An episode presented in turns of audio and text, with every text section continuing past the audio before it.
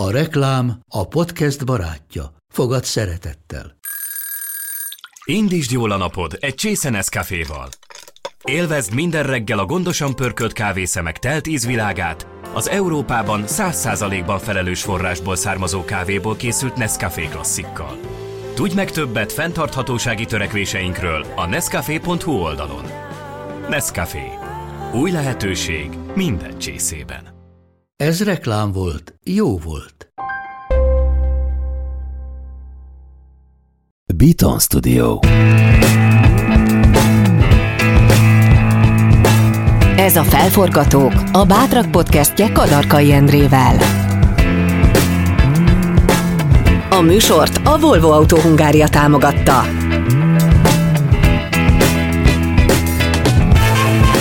Az igazán sikeres emberek letérnek a kitaposott ösvényről, saját utat választanak, és ha el is buknak néha, még nagyobb lendülettel kezdik újra.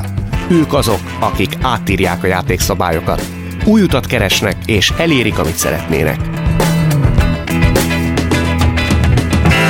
A Felforgatók Podcast olyan magyarok történetét meséli el, akik mertek szembe menni az árral.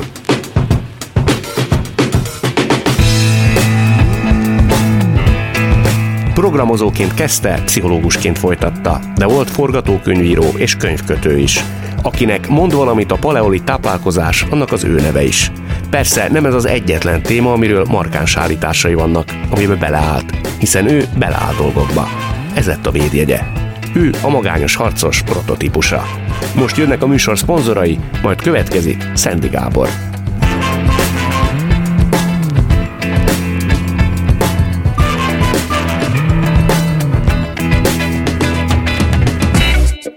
A felforgatók azok az újítók, akik nem kötnek kompromisszumokat.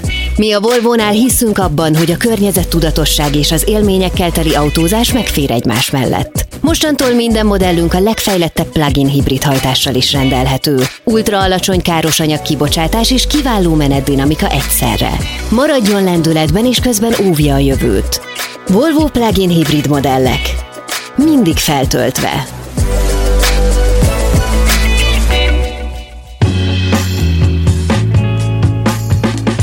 Azon gondolkodtam készülve önből, lévén, hogy ön a szakember, és így végignézve az ön életén azért a gyerekkora eléggé meghatározó kellett, hogy legyen. Az, hogy például az édesapját korán elvesztette, az egy gyerek későbbi pályáját, hozzáállását a világhoz, mentalitását mennyiben határozza meg?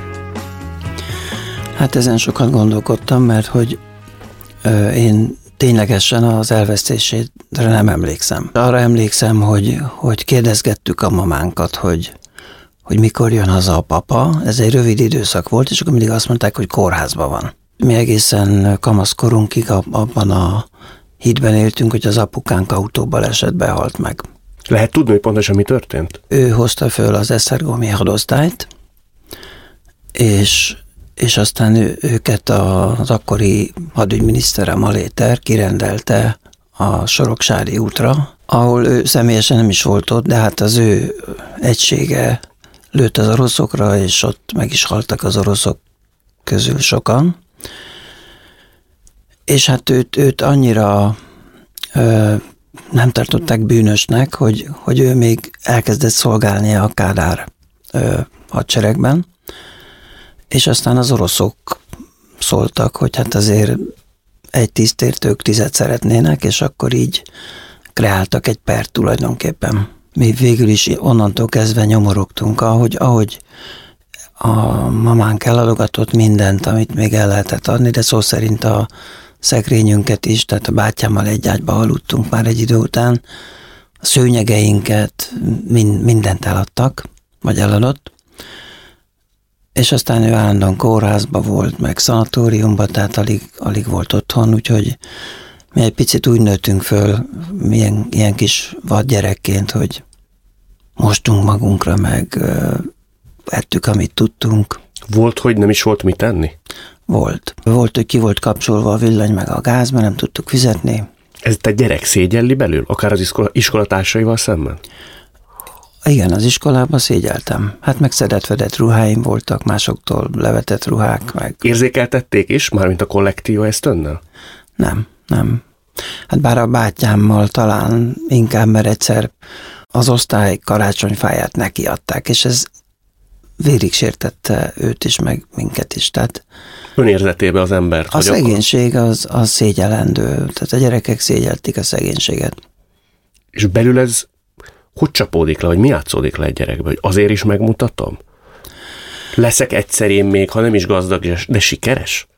Igen, igen. De az emberben egy ilyen, nem is tudom mi ez, csak azért is érzés? Egy ilyen nem adom fel érzés? Ki kell, hogy alakuljon ezek után? Tehát mindig azt próbálom folyamatosan megtalálni, hogy mindezek mellett azért kellett, hogy legyen önben, vagy lehet, hogy pont ezért egy hajtóerő. Valószínűleg védekezésként én mindig azt gondoltam magamról, kora gyerekkoromtól kezdve, hogy én egy különleges ember vagyok, és hogy én, én nagy tudós leszek. De ezt mit táplálta? Nagyon érdekelt a tudomány, Hát az akkori szintemen már ilyen népszerű tudományos könyveket olvasgattam, híres tudósok életrajzait, és abban azt láttam, hogy, hogy nagyon sok tudós olyan szegényen indult, mint én, és akkor ez úgy azt sugalta nekem, hogy hát akkor ez egy normál menet. Volt egy pályaválasztási teszt, amit akkor mindenkivel fölvettek, és annak a végére ráírták, hogy a szendigában nehogy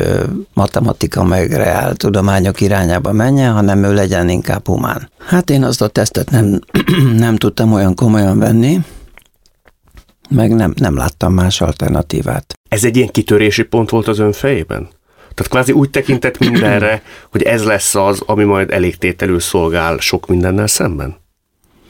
Igen, tehát hogy én azt gondoltam, hogy be fogom bizonyítani, hogy én nem az vagyok, aminek látnak.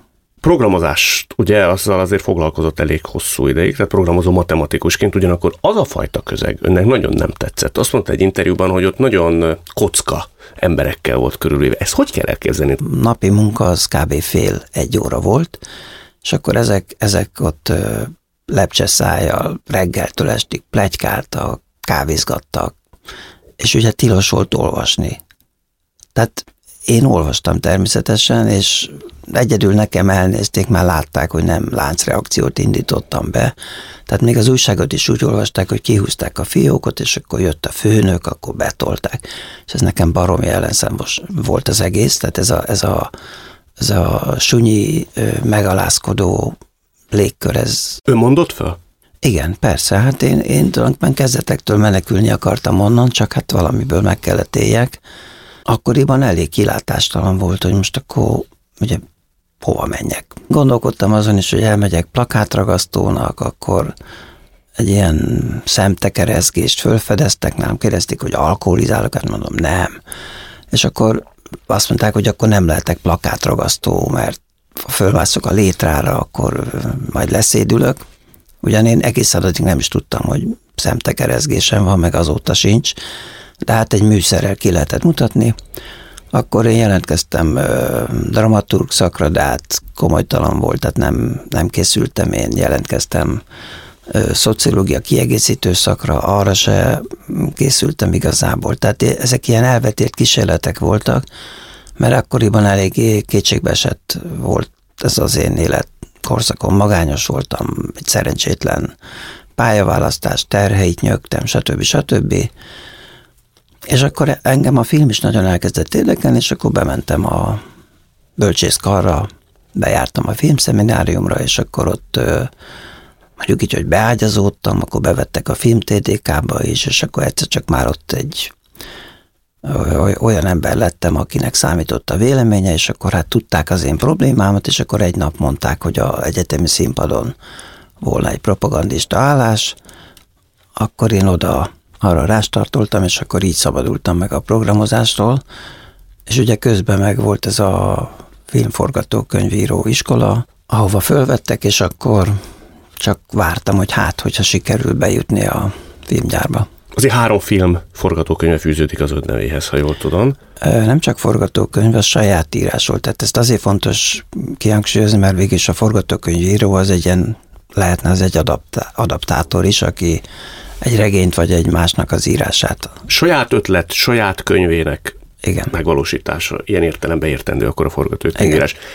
De annak is vége szakadt. Tulajdonképpen én voltam az egyetlen, tehát a társulás stúdió megszűnése után mivel a rendezők azok filmgyári státuszban voltak, a többi dramatúrnak lejárt a szerződése, nekem meg mondva csinált ürügyel, hogy én nem dolgozok. Tehát akkor vittem az igazolásokat, hogy én Makkárolynak írom a forgatókönyvet, a, egy másik rendezőnek meg éppen készül a, a közös filmünk. Őket nem érdekelte, megmondták négy szem közt, hogy, hogy most engem ki kell innen tenni. Az nagyon fájt akkor? Mert már nekem kezdett ez a világ nem tetszeni. Tehát ott is ez az urambátyám, meg ugye a tehetségtelen kontraszelekciós mechanizmusok.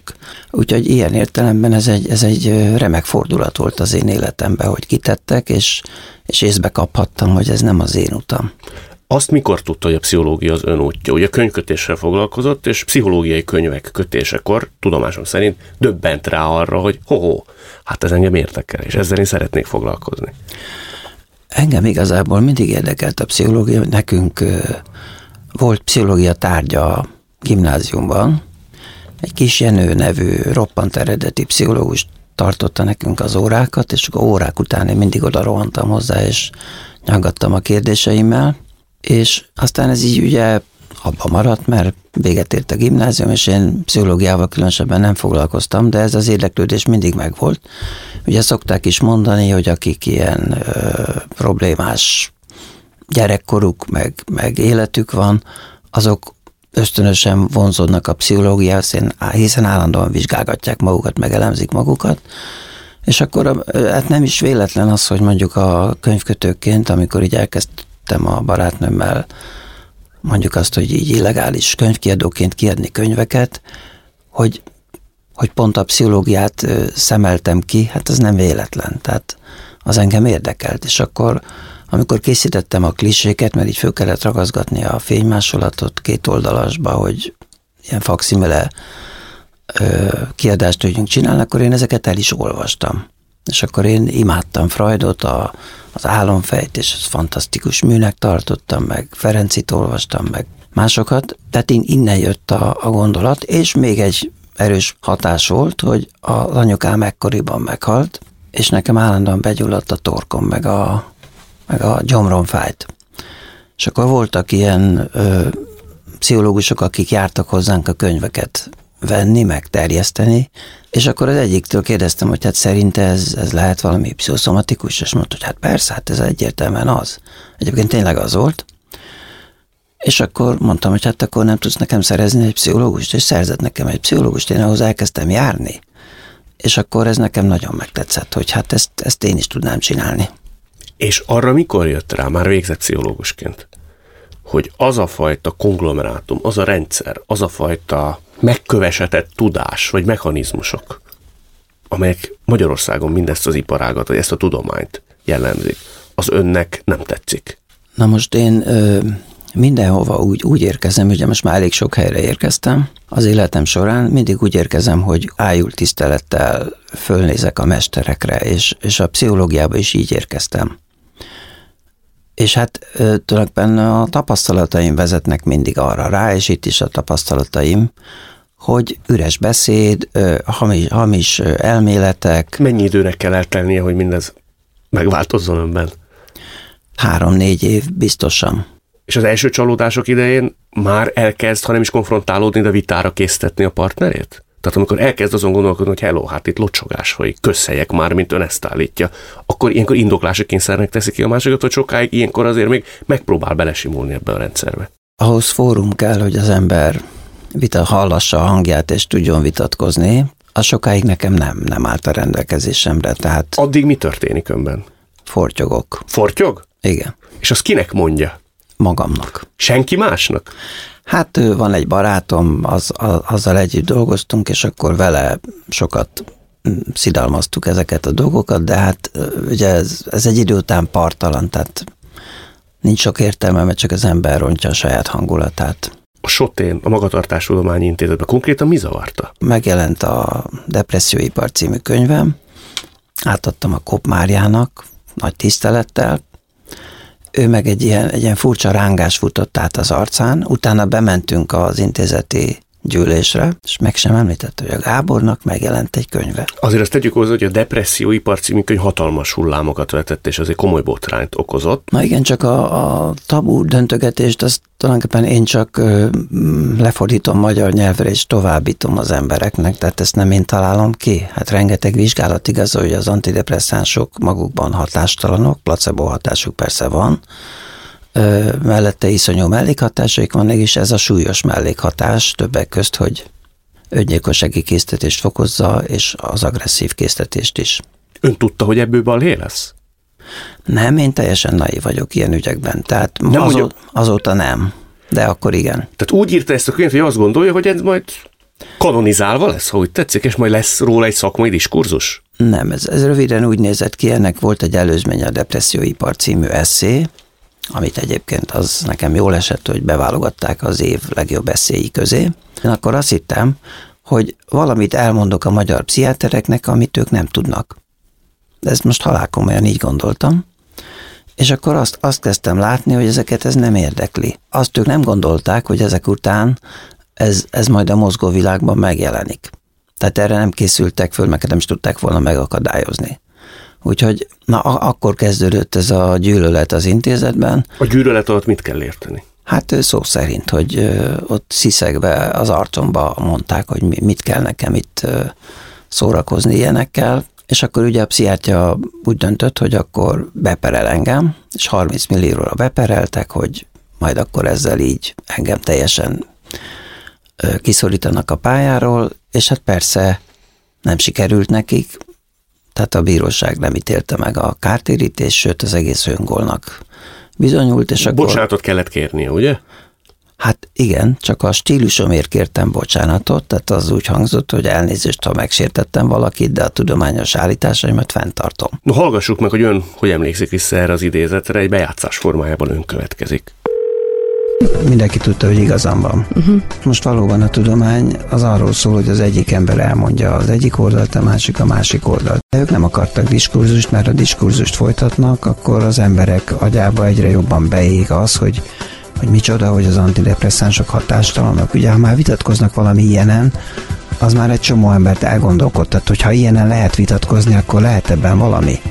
A pszichiátria azt szerette volna, hogy az én nevem törlődjön ki mindenhonnan. Belső körökből kiszivárgott, hogy elhatározták, hogy a nevemet sem említik. Mindenféle nyilatkozatok jelentek meg időnként, hogy azok, akik csak a maguk használt meg ö, népszerűségét hajszolják, és ez, ez mindig engem jelentett, holott hát itt erről szó nem volt, hát nép, sem népszerűséget nem szereztem ezzel, sem sikeres nem lettem, mert ő ugye cserébe kirúgtak egy nyugis állásból. Mire hivatkoztak, amikor kirúgták? Arra hivatkoztak, hogy nem PhD-ztem le. Ez igaz volt? Persze, ez igaz volt. Egyébként a három évet én elvégeztem a PhD képzésen, csak ebben az intézetben én két-két dolog volt a problémám. Az egyik az, hogy nincs mit kutatni, tehát ilyen kamukutatásokat, amiket mások csináltak, hogy én, egy országos felmérésben volt tíz mozgássérült, és akkor megnézték a mozgássérültek életminőségét, és akkor ebből írtak egy PhD dolgozatot. Én ilyenre nem voltam hajlandó. A másik, hogy elgondolkodtam azon, hogy én nem az egyetemről szeretnék nyugdíjba menni. És a PhD-vel sehol máshol nem rúg az ember labdába. Hát most, ha én pszichoterápiát folytatok, senki nem fogja megkérdezni, és van magának PhD-je, mert ha igen, akkor, akkor mit tudom én, jobban fölnézek magára, vagy inkább megyek magához. Ez azért leforrázta, hogy el kellett jönnie? Nem, nem. Nem hiszi el talán, de, de amikor én, én ilyen helyzetekben szembesülök, akkor én megacélosodok. Tehát én, én onnan úgy jöttem ki, meg ott is, ahogy ezt le is írtam egy könyvembe, hogy ahogy ott ültem, hallgattam, hogy mit hordanak össze, hogy hadoválnak mindenféle, és akkor végül és egy cukrot szopogattam, és akkor mondták, hogy hát mondjál már te is valamit. És akkor én ott tartottam, egy kicsit ironikusan mondom, hogy egy szónoklatot, amiben azt mondtam, hogy kétféle értékrend van, az egyik egy ilyen egyetemi, hogy akkor most akkor van PhD-je, nincs PhD-je, meg bejár a reggel nyolcra, vagy nem. És van egy másik, ami átível a történelmen, tehát az igazság. Hát ez egy kicsit nagyképű volt. Tagályos, egy picit. De akkor én egy ilyen patetikus hangulatba kerültem, és úgy éreztem, hogy mint a Giordano Bruno, hogy most itt az ítélőszék előtt én még utolsó szójogán elmondhatom, hogy igenis nekem van igazam. De ez egyfajta küldetés, tudod, vagy misszió? Igen. Igen? Igen. És ön szerint az egy kifejleszthető tudás, készség, hogy az ember ilyenkor nem roppan össze, nem hunyászkodik meg, nem alkuszik meg, vagy egész egyszerűen ez egy születési adottság, hogy az ember megacélosodik. Mert szerintem sokan lettek volna úgy, hogy egy picit összehúzzák magukat. Hát mondjuk azt, hogy akkor mindenkinek azt tanácsolom, hogy legyen olyan gyerekkora, mint nekem, és tanulja meg, hogy az ütéseket elviselje. Tehát, hogy végül is arról van szó, hogy, hogy az életem edzett meg engem.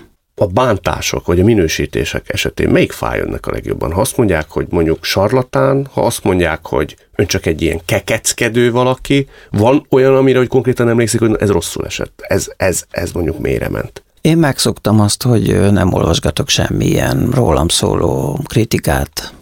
Tehát időnként kérdezik, hogy és, és ez a sok támadás, mondom, mit tudom én, támadnak? Hát nem is tudok róla. Nem is tud róla, nem érdekli egy idő után, hogy mit gondol az a cég, az a szakma, ami, ami, aminek az egyik jelese vagyok, arról, amit én állítok, vagy mondok? Hát most mit kezdjek vele? Tehát most gyakorlatilag személyemtől függetlenül lehet tudni, hogy a világ úgy működik, hogy azok, akik kritikusai bárminek is, és jogosan kritizálnak, azokat megbélyegzik, izolálják, kiszorítják. Tehát ez egy teljesen természetes folyamat. Tehát ez most mondhatnám, hogy szinte nem is a személyemnek szól, csak hát nyilván nevesíteni kell mindig a, a ellenséget. Egyébként eljöhetne az a pillanat, hogy minek kéne történni, hogy azt mondaná, nyilvánosan vagy akár legbelül, hogy ha volt ilyen, nem tudom, volt ilyen, hogy azt mondta magának, hogy ezt most lehet, hogy benéztem. Nem voltam elég alapos. Hopp, ez az érvelésem, ez lehet, hogy kikezdhető. Hát biztos, hogy volt ilyen, tehát, de most ez olyan, mintha valakitől megkérdezik, hogy, hogy hazudott-e életében, hát ha nem is emlékszem rá, volt ilyen. Tehát, de most konkrét, konkrét, tehát olyan nagyon nagy tévedésem nekem nem volt. Melyik az a pont, amikor összeáll egy olyan tudása, olyan bizonyosságá a fejében, hogy már kimer állni a nyilvánosság elé? Lett légyen bármilyen benész, vakmerő, bátor állítás. Hát én például ehhez nem, nem, nem érzem, hogy bátorság kéne, de lehet, hogy csak azért, mert már megszoktam ezt az egész, ezt a lelki állapotot. Hát ez úgy néz ki, hogy elkezd az ember ö, tanulmányokat vadászni, vagy könyveket, hát lehetőleg sok irányból mindent összegyűjteni.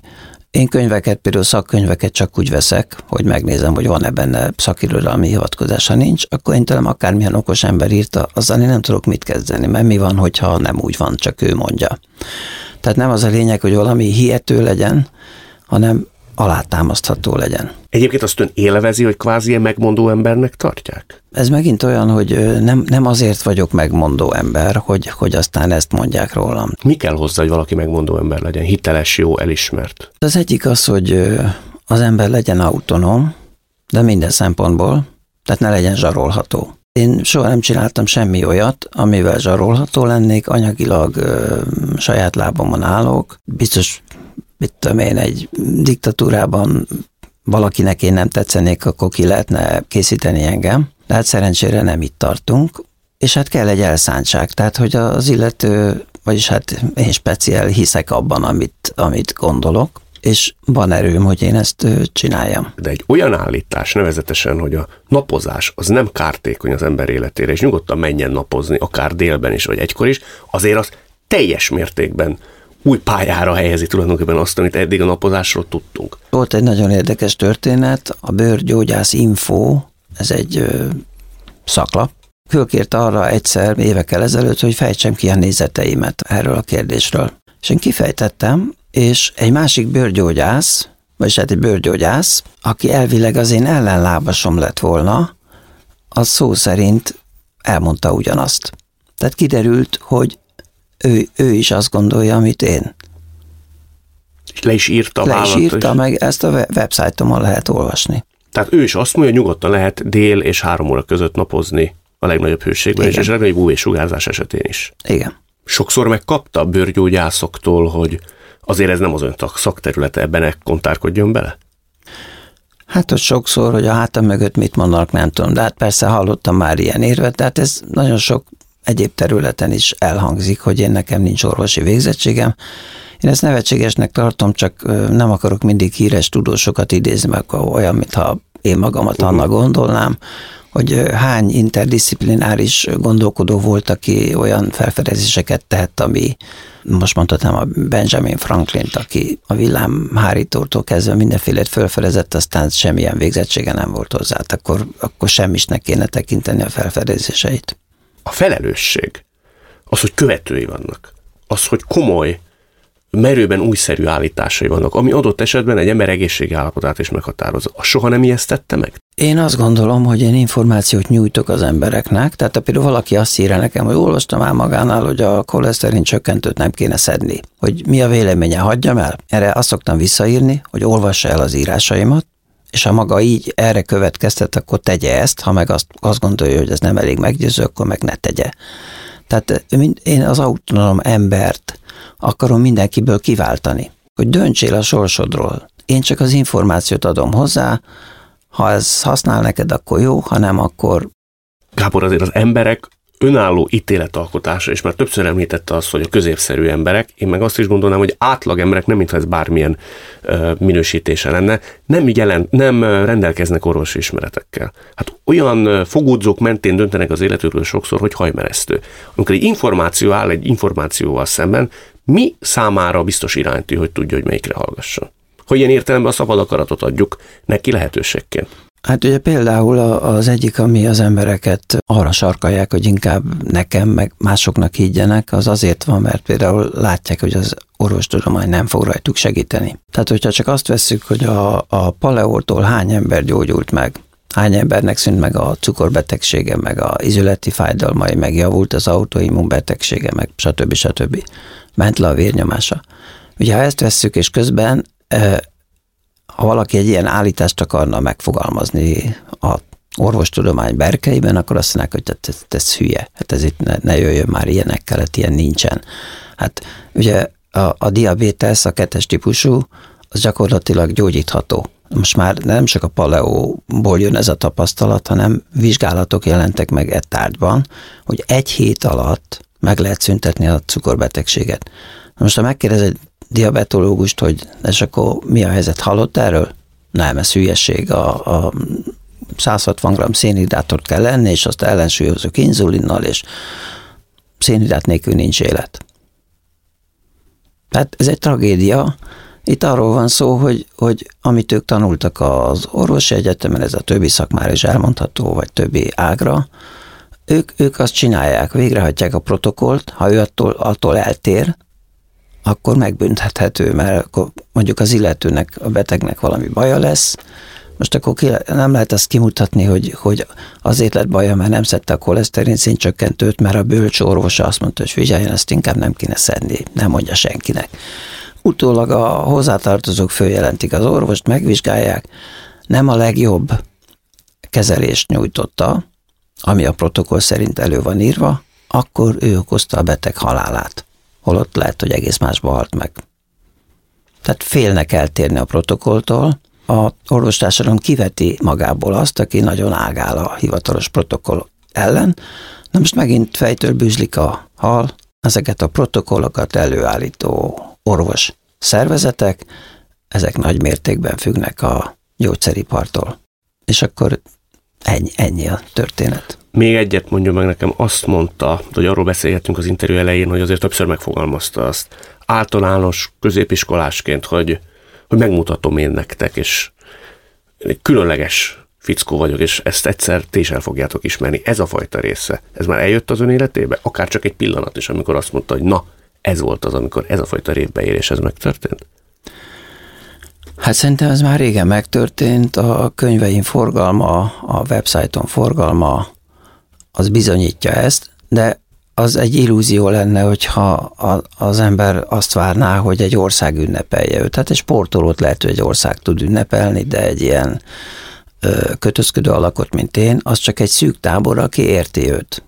Ez nekem ez elég.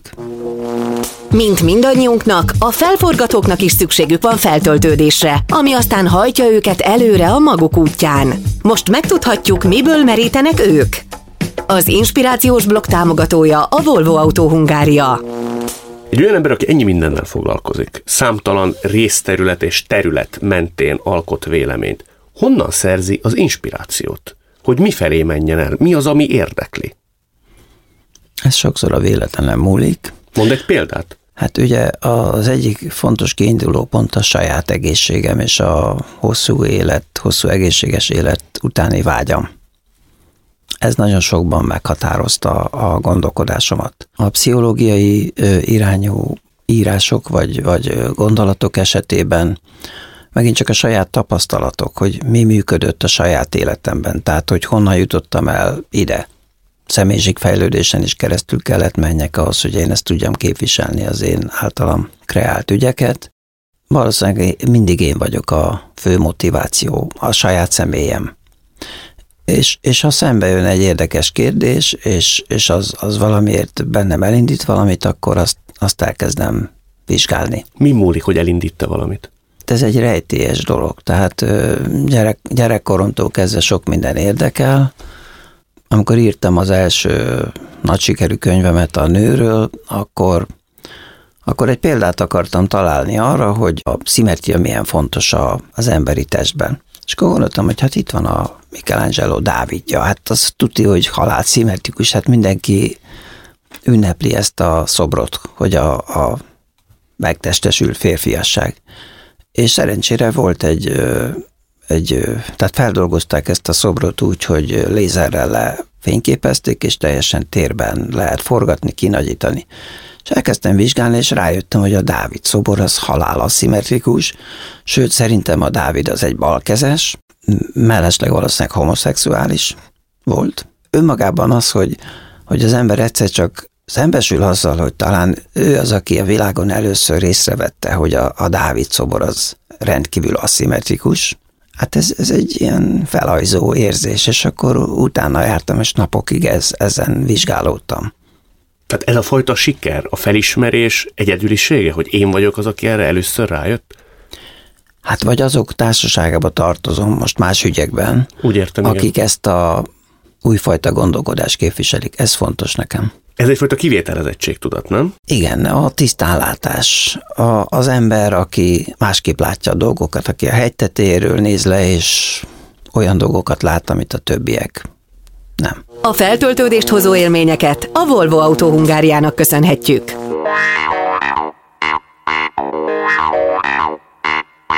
Riporteri pályafutásom során sok elszánt emberrel találkoztam, de Szendi Gábor talán még közülük is kiemelkedik. A világot a felforgatók teszik jobb helyé. Konfliktusokat vállalnak, mert hisznek ügyeikben. Nekik köszönhetjük a fejlődést. Magyarországon is vannak felforgatók szép számmal. A következő héten a kitartás egyik jelképe Böszörményi Gyulával beszélgetünk.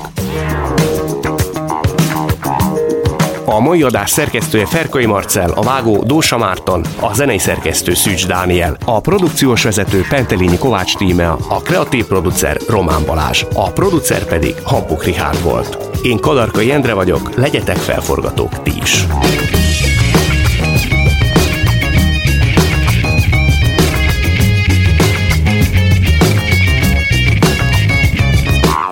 A műsort a Volvo Autó Hungária támogatta. Bita. Ha más podcastekre is kíváncsi vagy, hallgassd meg a Béton műsor ajánlóját.